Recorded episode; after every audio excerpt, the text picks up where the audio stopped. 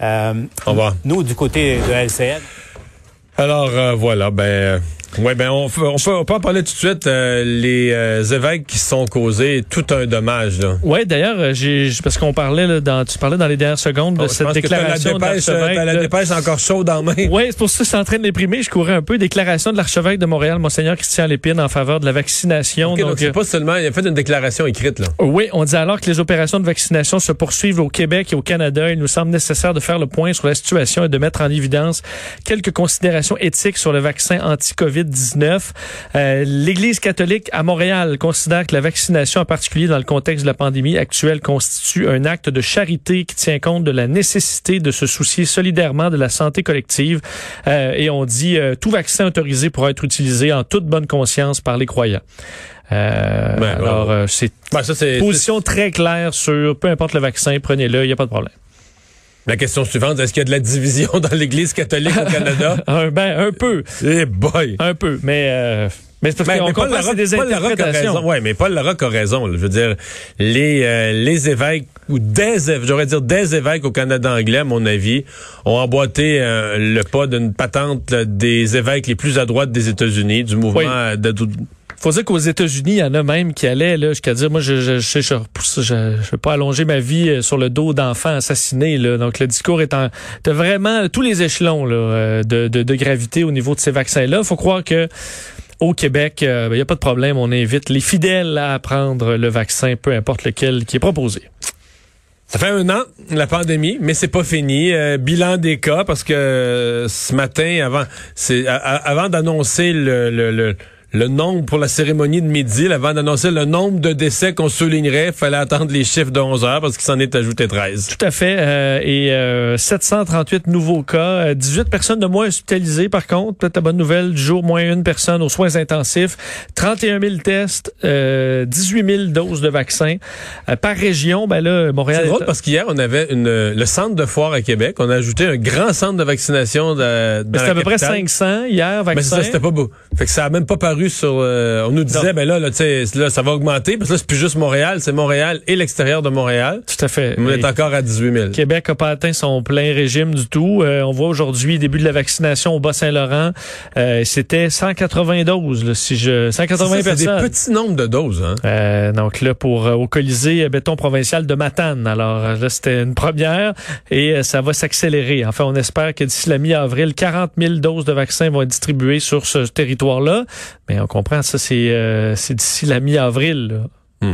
Alors, ça va, ça va monter tranquillement. D'ailleurs, le Bas-Saint-Laurent, aujourd'hui, c'était plus 7. on n'est plus à 0 ou plus 1. C'est 5 à 7 depuis quelques jours. Saguenay aussi, 7. Euh, euh, Gaspésie, les îles, plus 3. Et les régions les plus touchées, comme d'habitude, c'est assez stable. 341 à Montréal, 96 à Laval, 76 en Montérégie. Alors que l'Ontario a un meilleur bilan un peu aujourd'hui, 1092. qu'on est encore au-dessus du 1000. et une Mais deux le, personnes de le plus. Globe and Mail, ce matin, ils sont les experts qui ont consulté, ils sont presque à dire euh, il est trop tard. Là. Je veux dire, la, la, la troisième vague, c'est ça qui est en train de partir en Ontario. Ben, ça va être difficilement arrêtable. Entre autres, la région de Sudbury, là, qui passe en zone grise. Pour eux, en Ontario, c'est le, niveau maximal. Euh, en sept jours, on est passé, on a une augmentation de 54% euh, des cas par 100 000 habitants. Alors, vraiment un bond de cas, de sorte qu'on est obligé de changer de la, zone de couleur. Alors, un peu partout en Ontario, on voit ces, euh, ces montées-là. Donc oui, ça inquiète. Un million de personnes vaccinées, par contre, qui ont eu au moins une dose en Ontario. 40 000 doses administrées dans les 24 dernières heures. Donc eux, quand même, ça vaccine un peu plus. Euh, et les, tests aussi, là, plus de 60 000 tests en Ontario ont été effectués. Et puisqu'on parle de vaccins, ben, au moment où les vaccins d'AstraZeneca commencent à être donnés au Canada, il y a cette nouvelle qui arrive d'Europe euh, de, de, personnes qui ont eu des problèmes de surcoagulation, de, de caillots de sang. Euh, en lien avec le, vaccin, le vaccin d'AstraZeneca. Il y a quelques pays qui ont mis leur euh, l'utilisation du vaccin sur pause. Oui, et on sent, on dirait qu'avec AstraZeneca, à chaque fois qu'on euh, on réussit à gagner la confiance un peu du public. il arrive une autre tuile. Euh, et là, c'est celle-là aujourd'hui. Donc, Danemark, Norvège, Islande, qui suspendent par précaution euh, l'utilisation du vaccin AstraZeneca en raison de craintes liées à, euh, bon, tu le disais, des caillots des caillots sanguins. Enfin, on appelle ça une thromboembolie. on parle là, c'est pas l'épidémie de thromboembolie, le 22 cas sur 3 millions de personnes vaccinées. Et euh, on parle de... Mais de- c'est quand même, ça soulève une question Oui. sur, et la question semble plus se diriger vers le lot de production, le, en C'est ça. En Québec, on dirait une batch de production. Euh, parce que les, les Britanniques, eux, s'occupent pas de ça, continuent à donner le vaccin d'Astra. Écoute, les Britanniques en donnent euh, en, en 250 et 400 000 doses par jour, là. Ah oui, et ça se passe très bien. Euh, donc, euh, plusieurs pays, dont effectivement le Royaume-Uni, euh, la Suède, la Finlande, les Pays-Bas, ont fait le choix de poursuivre sans problème avec AstraZeneca. Euh, L'Italie, de leur côté, tu le disais, eux ont écarté juste ce qui semble être le lot qui est peut-être problématique. Donc, eux semblaient isoler le fait que c'est pas le vaccin comme tel, peut-être un défaut dans un des lots.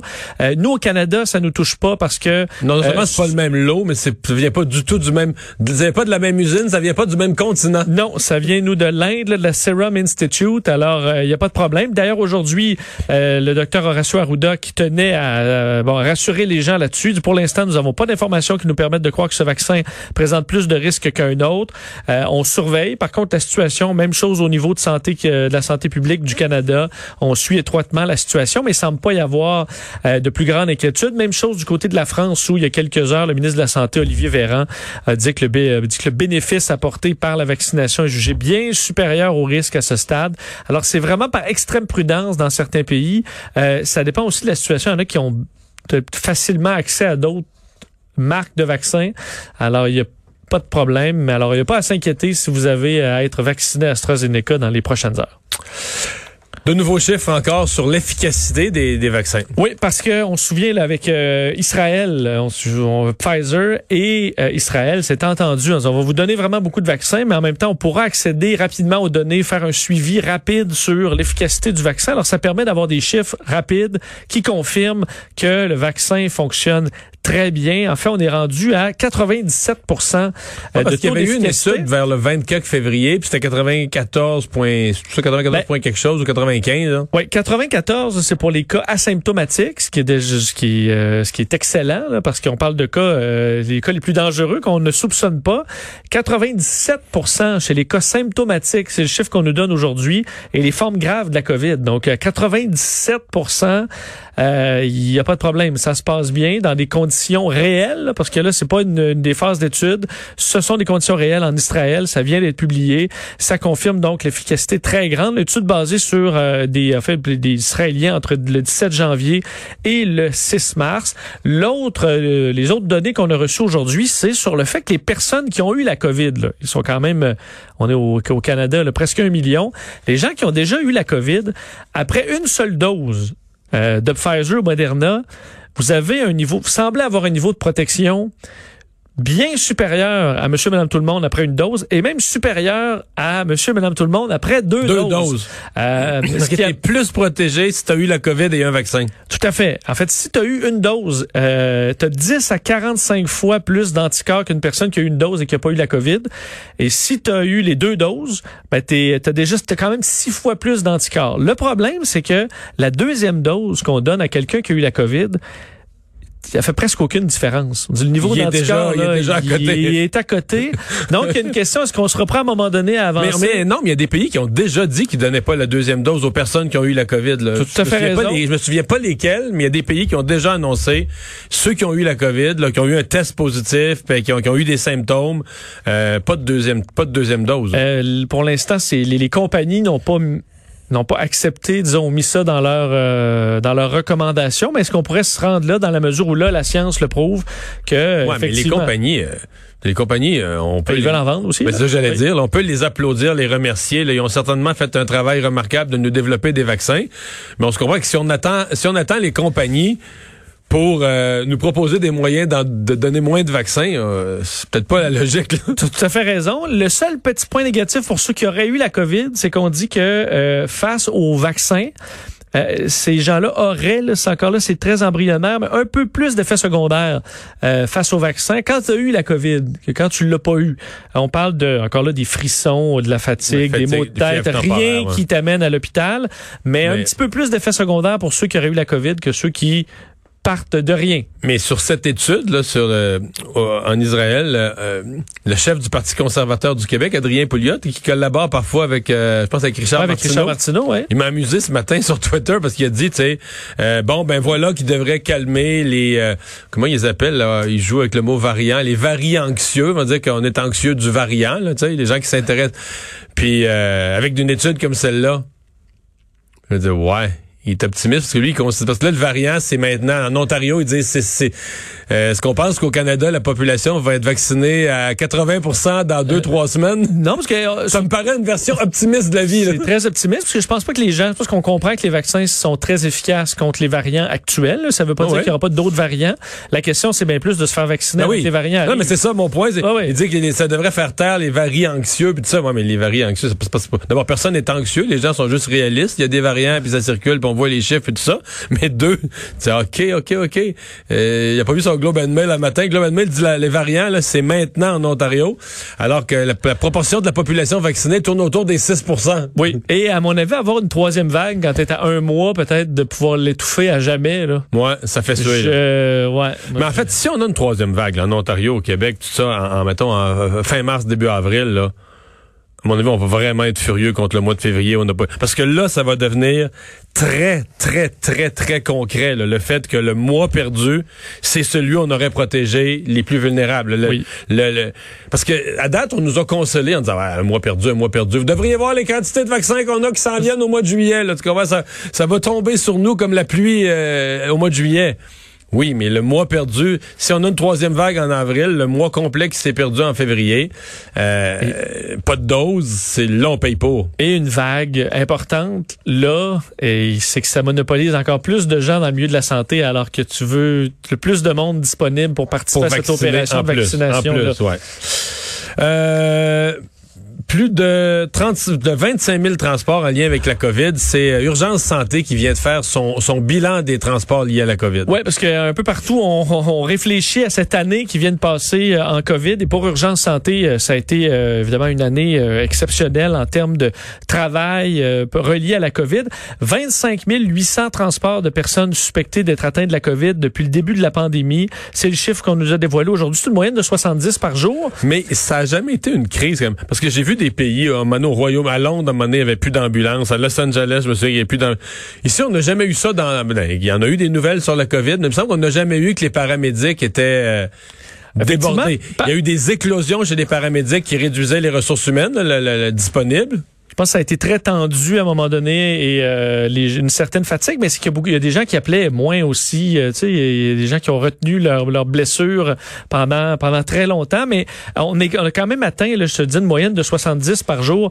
Euh, au, plus profond de la crise, c'était 200 transports par jour, et là, ces transports avec l'équipement qui c'est beaucoup plus long, là, même si c'est juste un, cas suspect. donc, ça a rajouté une, charge de travail très importante dans les 12 derniers mois. 30 000 appels concernant la COVID. 86% d'entre eux se sont soldés par le transport en ambulance d'une personne donc possiblement infectée. Alors, c'est le bilan de l'année pour euh, les ambulanciers de Montréal et de Laval et un peu partout à travers le Québec. Ça a été euh, ben, similaire. Pas autant que Montréal, mais ça a été des défis majeurs. Et il y a le ministre de l'Éducation qui euh, veut mettre en place un grand plan de relance de l'éducation. Oui, c'était demandé par plusieurs, entre autres les, des représentants des comités de parents là, qui demandent un plan pour pouvoir relancer l'éducation, rattraper les retards, euh, donc aller chercher les jeunes qui ont eu de la difficulté pour les remettre sur le droit chemin. Le Jean-François Roberge, le ministre de l'Éducation aujourd'hui, dévoilait son plan, enfin un plan de relance éducative. Il dévoile pas le plan, en fait, il dévoile le, euh, l'intention de, faire un plan parce que euh, on devra faire des consultations, le vaste consultation d'ici la fin du mois de mars, en fait jusqu'au 31 mars, 1er avril, où là il y aura deux jours de consultation virtuelle avec des experts, des représentants des partis d'opposition, le grand public, des acteurs du réseau de l'éducation. L'objectif étant, enfin, il y en a divers, il y en a trois, le trois thèmes, réussite éducative et rattrapage, évaluation les encadrements pédagogiques, euh, santé mentale et le bien-être à l'école. Et ça, on a quand même tout un chantier. On avait reproché au ministre, entre autres, que les outils pour les, les élèves en difficulté tardent à arriver, entre autres, ce programme de tutorat là, qui euh, commence à peine. Euh, on dit un déploiement à géométrie variable aussi. Alors, on veut faire mieux. Alors, avis à tous, vous pourrez participer à cette consultation virtuelle à la fin du mois. En masse de pain sur la planche à mettre dans son plan.